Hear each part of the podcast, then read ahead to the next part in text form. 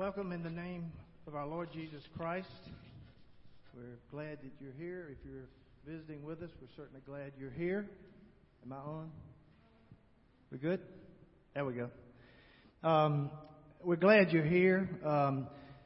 If you've got your bulletins, I just want to draw your attention to a couple of things real quickly.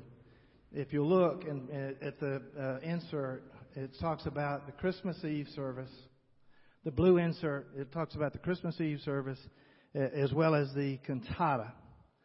And I want you to look at that because it's a little bit different this year because we're going to have two different services for each of those days.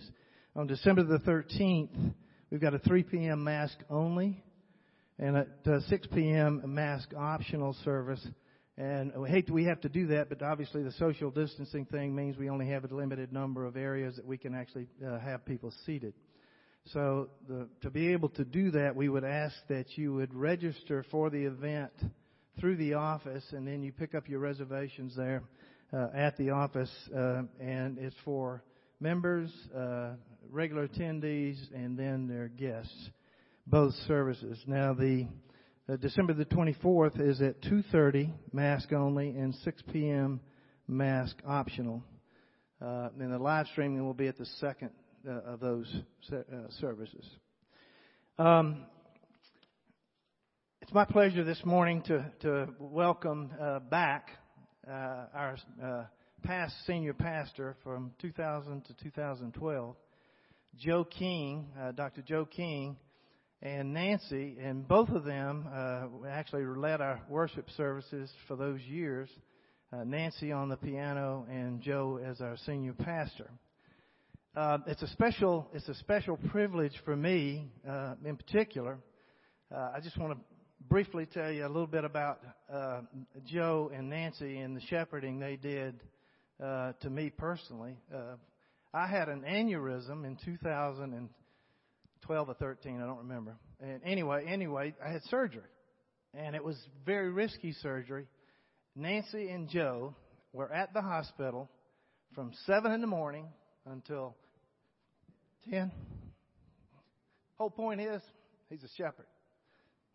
It's just a blessing to have them here. Thank you very much, Joe, Nancy. We appreciate you both.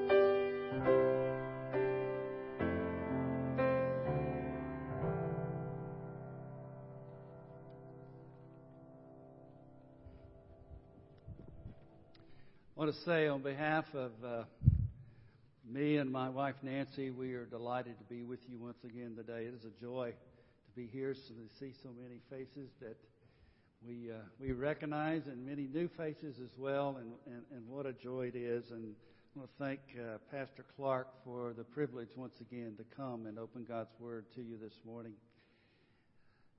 Psalm 95, verses 1 says this. Listen carefully.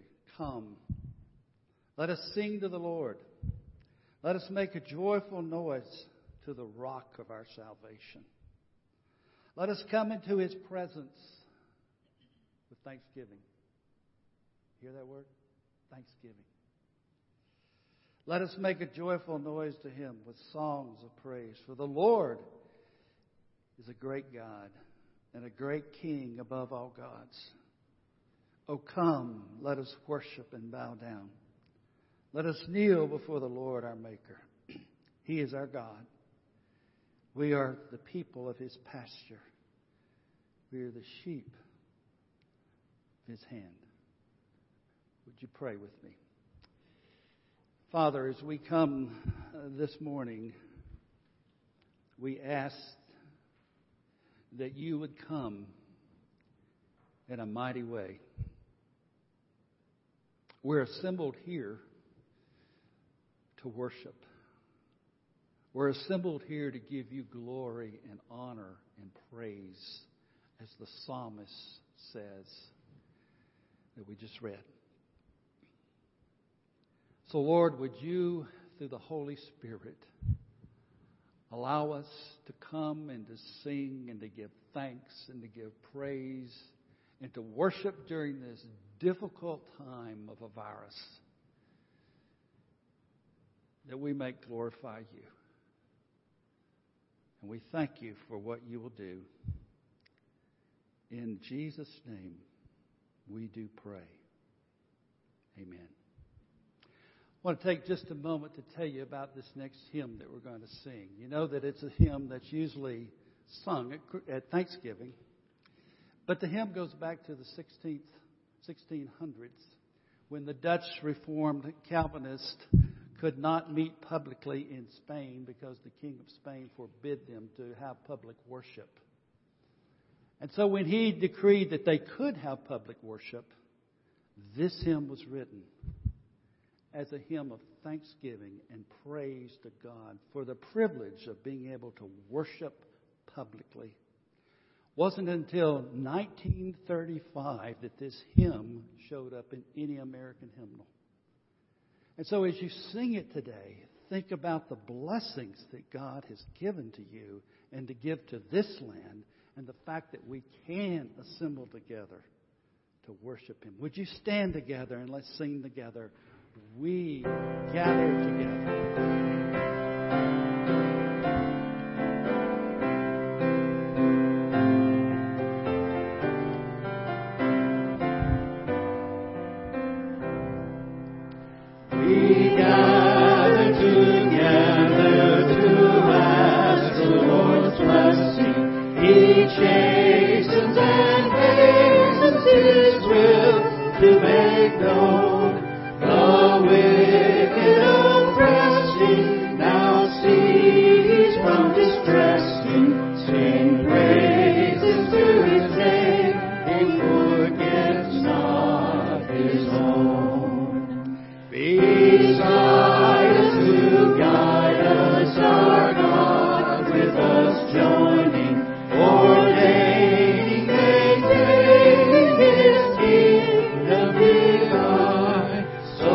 All right.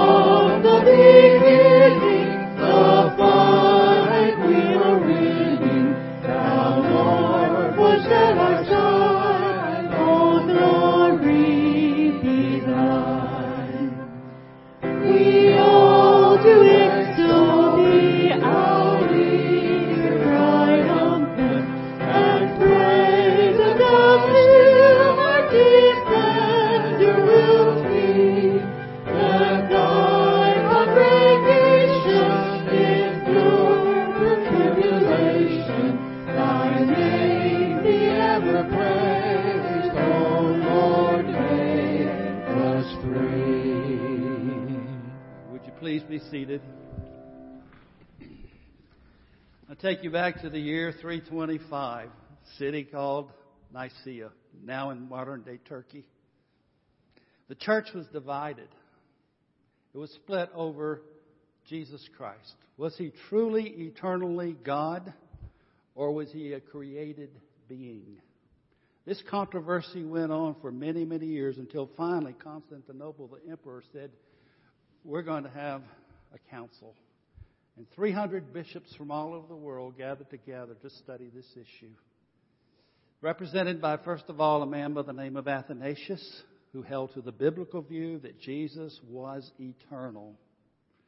And then Arius, who held to the view that Jesus was a created being. Now, lest you make light of that, this controversy caused great controversy in the church, so that people were even burned at the stake because of this. Out of that council, all the 300-plus bishops that gathered, only 2 refused to sign the document. And a creed was developed called the Nicene Creed. It said that Jesus Christ is eternal. He was not created.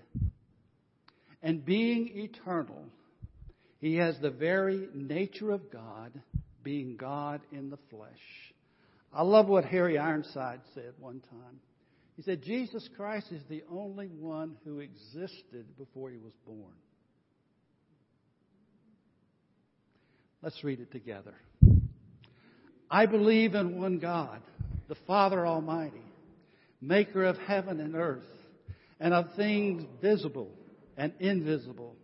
I believe in the one Lord Jesus Christ, the only begotten Son of God, begotten of the Father before all worlds, God of God, light of light, very God of very God, begotten, not made, being of one substance with the Father, by whom all things were made, who for us and for our salvation came down from heaven and was incarnate by the Holy Spirit of the Virgin Mary and was made man.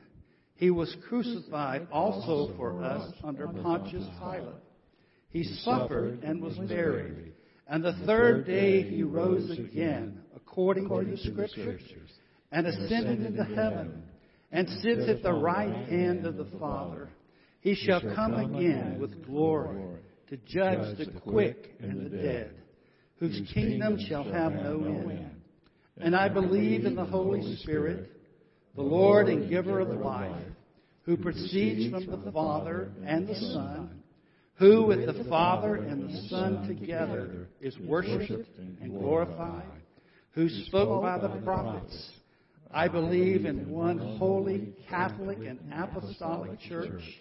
I acknowledge one baptism for the remission of sins. And I look for the resurrection of the dead and of the life of the world to come. Amen. I'm going to ask you to bow in a moment of silent prayer, and then we will recite together the Lord's Prayer. Then I'll lead us in a corporate prayer. Let's pray.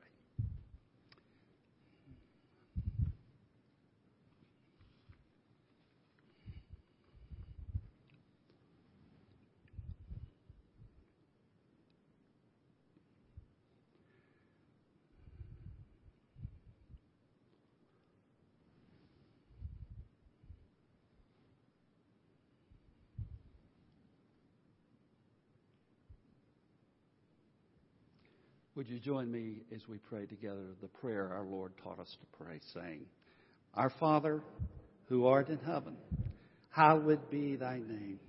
Thy kingdom come, thy will be done, on earth as it is in heaven. Give us this day our daily bread, and forgive us our debts as we forgive our debtors. And lead us not into temptation, but deliver us from evil.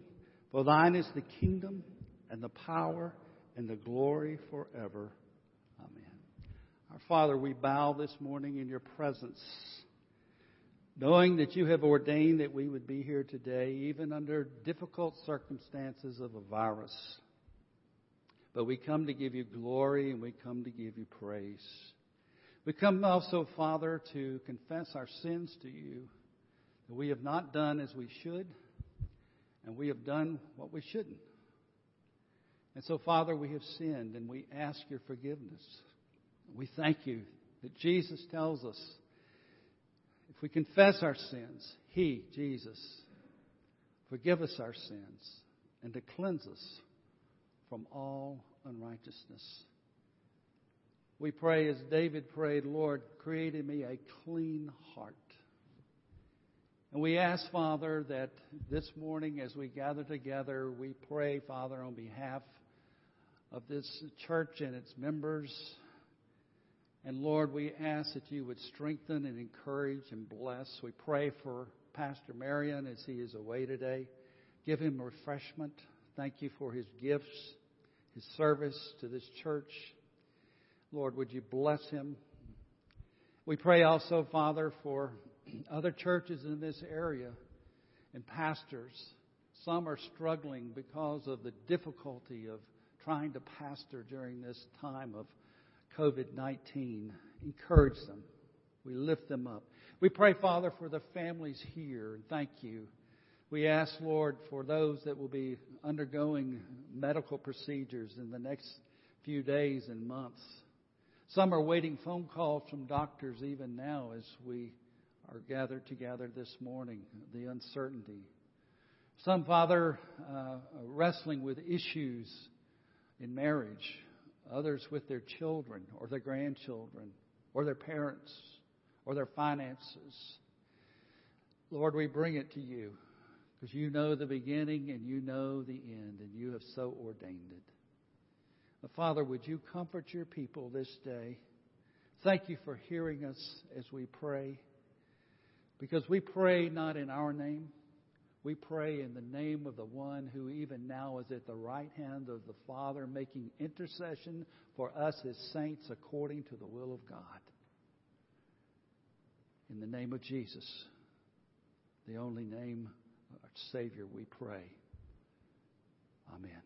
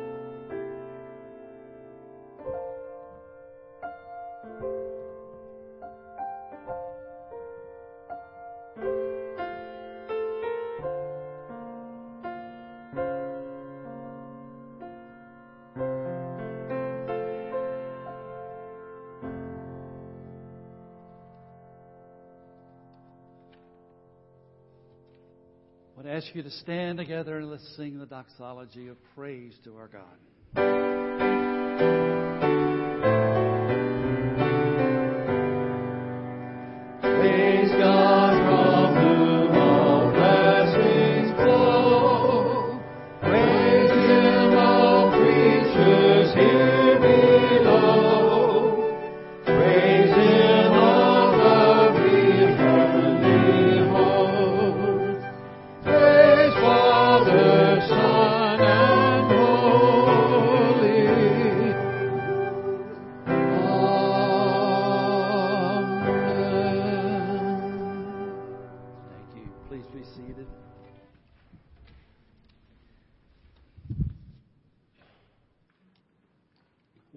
Your attention, the Word of God this morning, it's 1 Kings chapter 17. If you didn't bring a Bible with you, I think there's an insert in your bulletin that you might want to read along as I read. And let me remind you that we are reading God's Word, and God is about to speak to us. Every time we open His Word, He speaks to us. 1 Kings chapter 17 and verse 1, we read these words. Now Elijah the Tishbite of Tishbe in Gilead said to Ahab, "As the Lord, the God of Israel, lives, before whom I stand, there shall be neither dew nor rain these years except by my word." And the word of the Lord came to him, "Depart from here and turn eastward and hide yourself by the brook Cherith, which is east of the Jordan. You shall drink from the brook. And I've commanded the ravens to feed you there."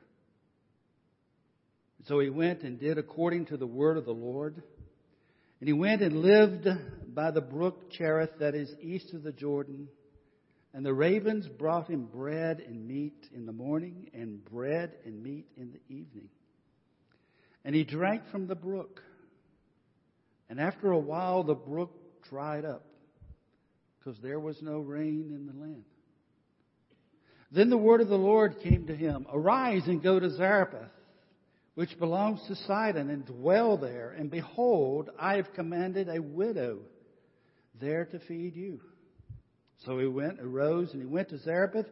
And when he came to the gate of the city, behold, a widow was there gathering sticks. And he called to her and said, "Bring me a little water in a vessel that I may drink."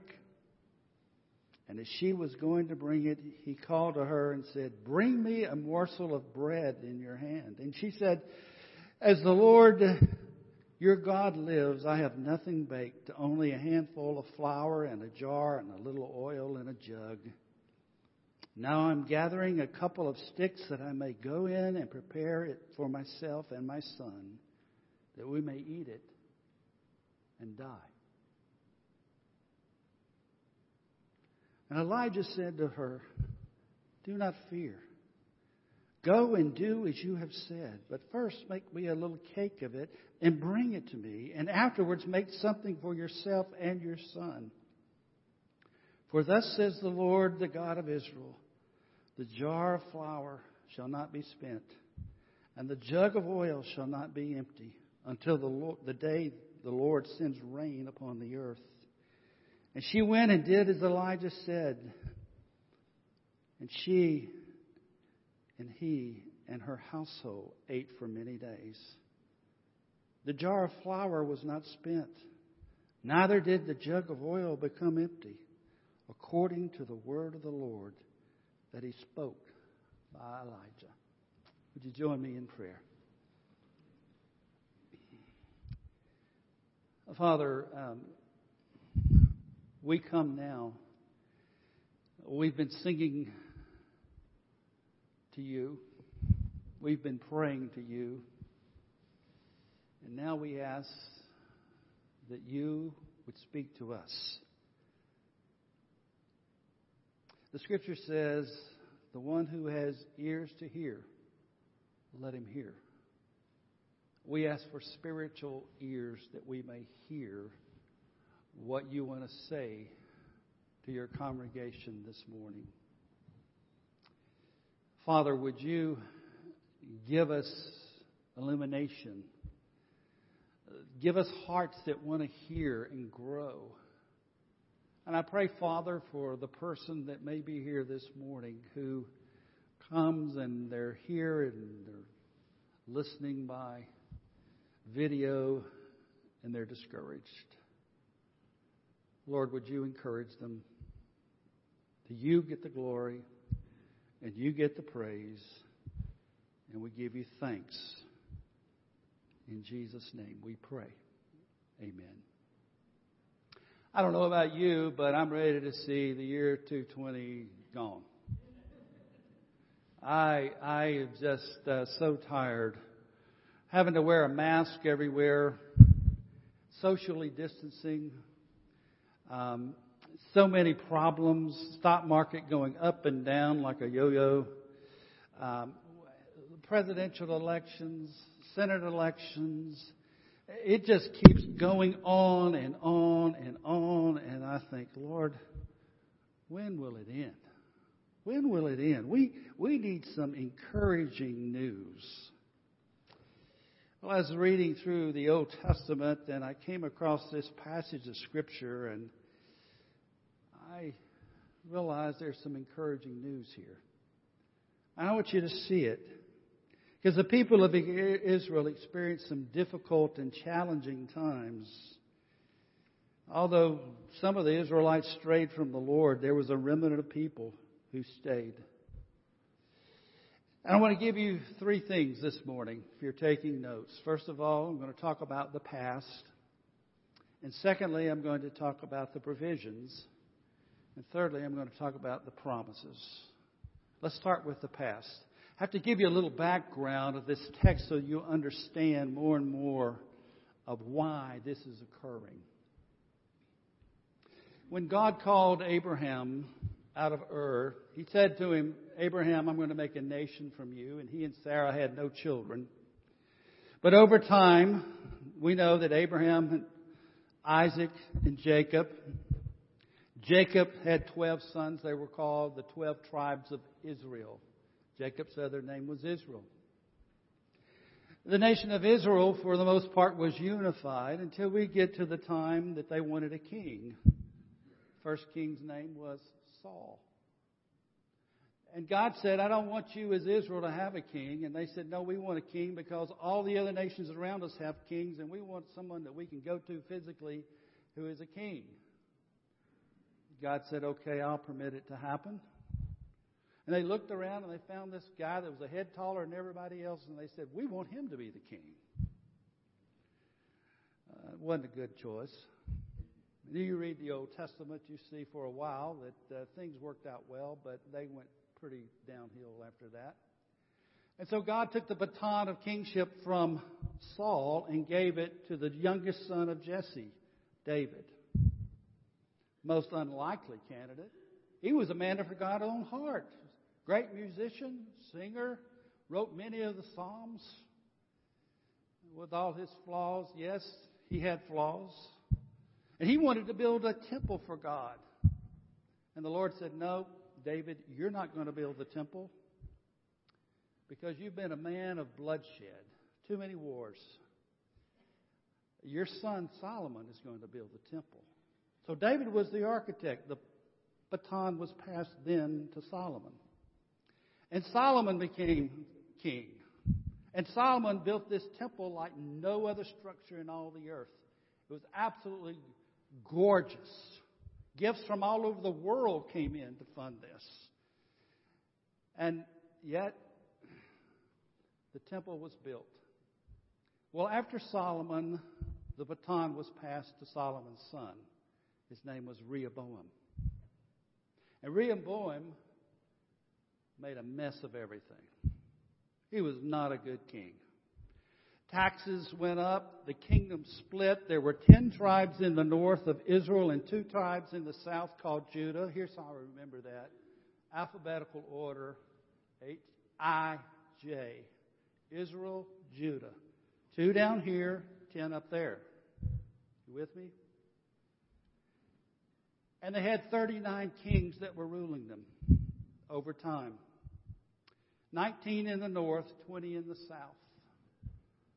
Of those 39 kings, only 8 were considered good kings. The worst is the guy we're going to talk about now, Ahab. Notice with me, if you would, in chapter 16, in verse 29. In the 38th year of Asa, king of Judah, Ahab, the son of Omri, began to reign over Israel. Well, what was he like? Notice verse 30. And Ahab, the son of Omri, did evil in the sight of the Lord more than all who were before him. He was the worst of the worst. Now, why was he so bad?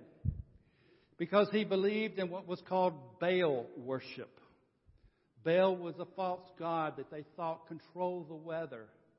He believed in what they call the Asherah poles that they would set up, and the Israelites would come and they would worship at these poles, false gods. Believed in Canaanite worship, that was believed in child sacrifice. He even purchased a piece of property in Samaria and built a temple there and dedicated an area of it to the temple god Baal. He was terrible. But not only that, he was married to a woman by the name of Jezebel. Now, Jezebel was from Phoenicia. She was from Zarephath. Her father was a ruler in Zarephath. And she came over with at least 450 prophets from the prophets of Baal, and she wanted to wipe out all the prophets of Israel. And so Obadiah, in the next couple of chapters, took 100 prophets, and he took them and he sequestered them into caves so that they would stay alive, and he fed them morning and evening to keep them away from Jezebel because he knew that she would kill them. It was a political marriage. It was a disaster. So she comes from Phoenicia and she comes over to Israel. And she's trying to wipe out anything in the name of Yahweh. Ahab is the king. Now pick up the text with me, if you would, in chapter 17, verse 1. And Elijah the Tishbite of Tishbe of Gilead said to Ahab, as the Lord, the God of Israel, lives, before whom I stand, there shall be neither dew nor rain these years except by my word. And the word of the Lord came to him, depart from here, turn eastward, hide yourself by the brook Cherith, which is east of the Jordan, and you shall drink from the brook. For I have commanded the ravens to feed you there. Now I find it interesting that God sends Elijah the prophet to Ahab and says, Ahab, it's not going to rain until I say it's going to rain. Now if you look in the 5th chapter of the book of James, in verses 17, you'll read that Elijah prayed and it did not rain for 3.5 years. And then he prayed again, and it began to rain. So for 3.5 years, there's a drought in Israel. You say, well, what's the big deal with that? Israel was an agricultural country. They depended on their farms. They depended upon their rivers for their fishing. They depended upon their crops. And now they're drying up until Elijah says, God says, I'm going to remove the curse. So Elijah goes and he gives the message. How would you like that job? I mean, he probably thought his life was in danger. I would. And God says to him, Elijah, after you give the message, I want you to go east. And I want you to stay by a brook called Cherith. Now notice, secondly, the provisions that God gives them. Keep in mind there's a drought here. God says, go stay by the brook. What does the brook have in it? Water. And if I was Elijah, I would be kind of shaking my head saying, Lord, there's a drought here. And so Elijah goes and he stays by the brook. Now, Lightfoot in his commentary tells us that he stayed there for over a year. And notice the provisions that God says. Go there, Elijah, and the ravens will feed you in the morning, and they will feed you in the evening. Now, I did a little bit of research on ravens, and I found some very interesting things about them. They are very intelligent birds. Their intelligence is just below that of the chimpanzee and the dolphin. Very, very bright. They're also very large birds. They can live 17 years in the wild, up to 40 years in captivity, by the way. But they're a large bird, and their wingspan can be 4.5 feet wide. They're also one of the strongest birds on earth because their beak is so strong they can literally rip the flesh. And their talons are so strong that they can tear the flesh off the bone quite easily. Now, I don't want to put words in Elijah's mouth, but if I had been there, I'd have said, Lord, couldn't we use a canary or... I mean, these are vultures. These are birds that prey upon others and devour their flesh. And it's in the middle of a drought. And they're looking for food themselves, and you're telling me that they're going to come and they're going to feed me? Can you imagine what that must have been like for Elijah every morning as he goes outside by the brook and he looks and he sees these birds that are circling, and they come and they land and they bring the meat to him.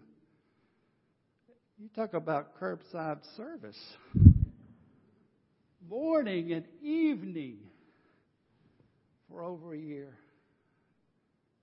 You see, Elijah's in the very center of the will of God, and yet the circumstances are about to change to get even worse. We tend to think if you're in the will of God, you're on the mountaintop. Everything's going good. No. Notice the verse. And after a while, the brook dried up. There is no rain in the land. That's hard, isn't it? It's hard to be faithful when you don't think God is moving and hearing your prayer, and you wonder, God, when will you show up?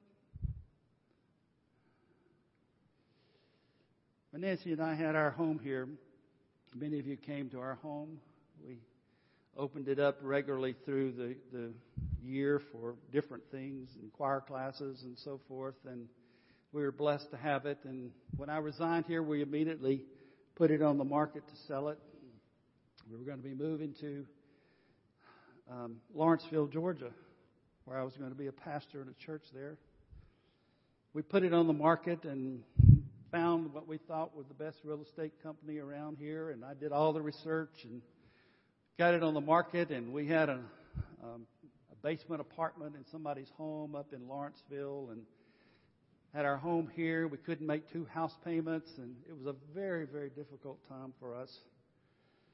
And I get reports from the real estate agents, and they'd say, well, we've shown your house this many times this month, and we've got this report, and we did this, and this went on for several months and 6 months, and I called them. I said, what's the prognosis look like? They said, well, we just don't know. We're showing it. Went on for another 6 months, and I called them back, and I said, what's the deal here? We're trying to keep property at Lake Oconee and keep it up, and yet we're trying to move to Lawrenceville. I said, I can't keep being in 2 places like this. I said, well, we'll come and stage your house a little differently, and we'll drop the price. And the price kept dropping. I told Nancy, I said, we're going to do good to get out of here with our shirt. You know. And there was a list of people, hundreds of people came and looked at our house. 2.5 years later, it's still not sold. You talk about living by the brook. You talk about waiting on God and the brook dries up. I understand that. One day the telephone rang and it was our real estate agent. And I'd gotten to the point where I was just giving up hope. And she said, I got a couple that wants to come by and see your house. I said, when do they want to come? She said, Sunday afternoon. I thought, no, that's nap time. I don't want you to come at nap time. I've been to this rodeo so many times. You know they're going to walk. She said, when can you leave? I said, well, soon. She said, okay. Can you be out in an hour? I said, yes. She said, they really want to see your house. I thought, okay, I've seen this before. So we left and got in the car and we rode around the neighborhoods, you know, like you do, 30 minutes, 45 minutes, an hour, and we pulled back from the house and nobody there. Got down and sat in my chair and the telephone rang. It's a real estate agent. Said, I have an offer for you on your house. I said, what's an offer? I don't even know what an offer is. It's been 2.5 years. She said, I've got an offer for you on your house. She said, this couple has been looking online at your house for over a year. And they walked in and they saw it. And she said, they walked out, sat in the car 5 minutes, came back and said, we want to make an offer. We want your house. You talk about staying by the brook. There you go. But the story didn't end there. Notice that God wasn't finished with Elijah. Verse 8. The word of the Lord came to him and said, arise and go to Zarephath. Zarephath? Wait a minute. That's the land of Jezebel. That's this place up in Phoenicia. That's where it's a Gentile country. That's where they have all the Baal worship and the Canaanite worship. And that's a terrible place to go. God said, I want you there. And he said, not only that, I've commanded a widow to feed you there. Does that strike you strange? I mean, in that day, widows were very poor people. They didn't have insurance policies and they didn't have the means and the finances that we often have today. They didn't have that. Matter of fact, she was so poor that she met him at the gate and he said, what are you doing? She said, I'm gathering sticks together to go in and prepare what little meal I can for me and my son, because then we're going to die. And so Elijah shows up and says, can you bring me some water? Wait a minute. There's a drought. Can you bring me water? She had very little. Said, can you bring me some bread? She had very little. This, by the way, is what we call a continuing miracle. Because it is estimated that Elijah stayed with this widow and her son for over 2 years. And every time she went to the cabinet and every time that she got out the oil or she got out the flour, it never, ever ran out. Can you imagine? God was faithful. Now, if I were God, I wouldn't use a raven and I wouldn't use a widow. I wouldn't use the things that seem so extraordinary to provide for the prophet and the people of God. But here's the thing. God always takes the route that brings him the greater glory. Write it down. He'll always take the route that brings him the greater glory. And sometimes that's using people and circumstances in our lives that we would never think that he would ever use. And so she shows up. And she ministers to him. Now, we don't have time this morning to look at the rest of the chapter. I encourage you to read it when you go home. But her son dies. She already lost her husband. Now her son's going to die. And Elijah brings him back to life. Now, here's what I want you to see. During that time of waiting, God manifested his glory in an incredible way to Elijah and to the widow.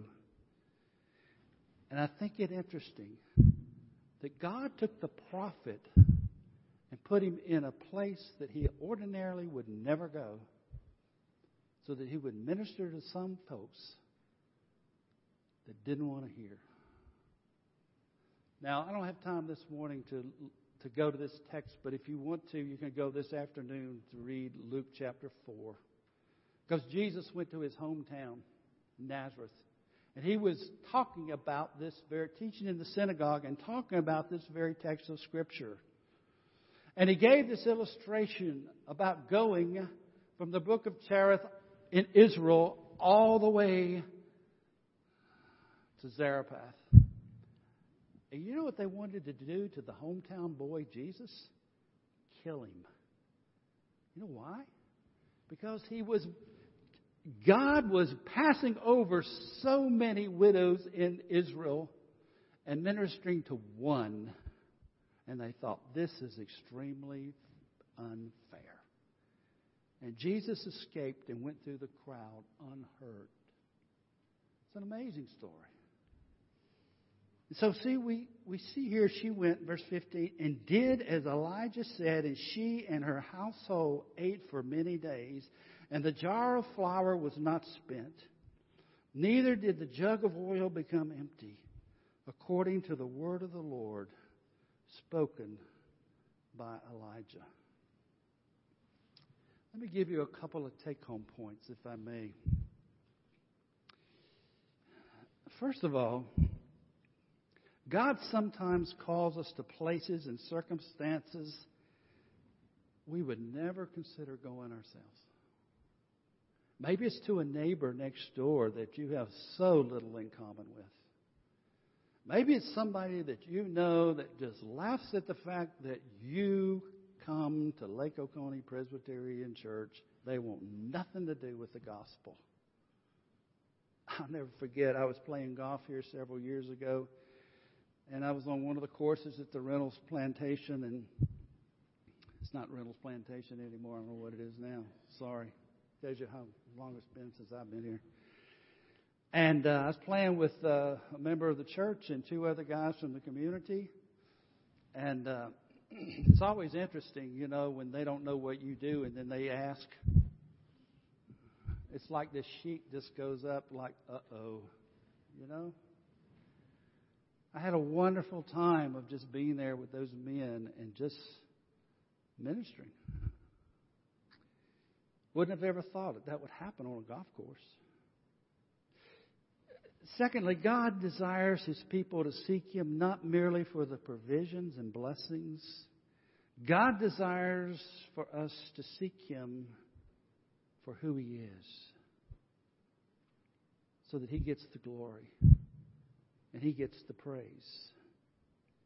And thirdly, realize that even in difficult times of famine, drought, pestilence, even a virus, illness, other difficulties, God uses those times as lessons in our lives to bring us closer to himself.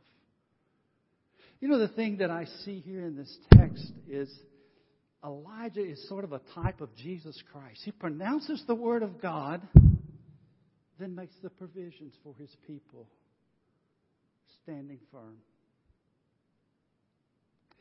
It's about trusting him. Let me just close with a little illustration that my daughter, Meredith, is 28 years old now. Hard to believe, isn't it? Some of you discipled her when she was here. We moved here when she was 8. And you taught her in Sunday school. You taught her in youth group. And I'm so thankful for your ministry to her as a little girl. But when she was just a little girl, I mean like 2 or 3 years old, she would see me coming home, and I'd get out of the car, and she would meet me at the front door, and she would walk up to me and should say, "Swing me, Dad. Swing me." And what that meant was not that we go into the backyard to the swing set, but what it meant was we had this little game we would play, and she would face me and I would face her, and I would grab her little wrist, and then I would grab her ankles, and I would spread my legs apart a little bit, and I would swing her like this, up and down. And she'd go up high, and she would laugh, and then I'd swing her again, and then I would let go of her ankles and let her land softly on the floor. And I'd let go of her hands, and the next thing she'd say is, "Swing me, Dad. Swing me. Dad, swing me higher." And one time when Nancy was at the grocery store, I had this crazy idea. I said, Meredith came to me and she said, "Swing me, Dad." I said, "Okay, I'm going to swing you." And I grabbed her ankles and I grabbed her wrist and I started swinging her and I tossed her up in the air and I let go. And of course, I caught her. She landed down. You know what I realized? She never feared that I would drop her. She trusted her father. She trusted her father. She enjoyed the ride. Some of you are in the swing of life. You're saying, "God, are you going to land me safe?" This is what Psalm 23 says. "Even though I walk through" what? "The valley of the shadow of death, I will fear no evil, for you are with me. Your rod and your staff, they comfort us." You see, the same God that was faithful to Elijah is the same God that's faithful to you. Because you're his child as well. Would you pray with me? Father, thank you for the word, and thank you for being our Father. I pray, Father, for anyone here within the sound of my voice who's never truly trusted you as Lord and Savior of their life, that today would be that day to simply say, "Lord Jesus, I want a Father like this." And I thank you, Father, for this text of Scripture that reminds us of your faithfulness, that you always deliver even when we don't expect. And you're faithful to Abraham, to Isaac, to Jacob, to Moses, to David, and now to Elijah. Lord, may we be reminded for us as well. We pray this in the name of our Savior Jesus Christ, we pray. Amen. Would you stand together as we sing this chorus, "As the Deer," singing all the stanzas together.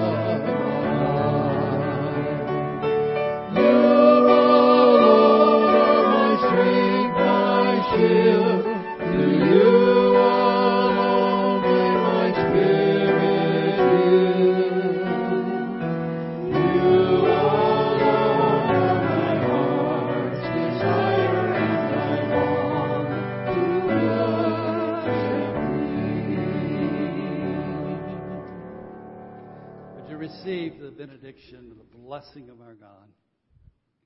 Now to him who is able to keep you from falling and to present you faultless before his throne. To him be all power and glory and dominion forever. In the name of the Father and the Son and the Holy Spirit. Amen. We're dismissed.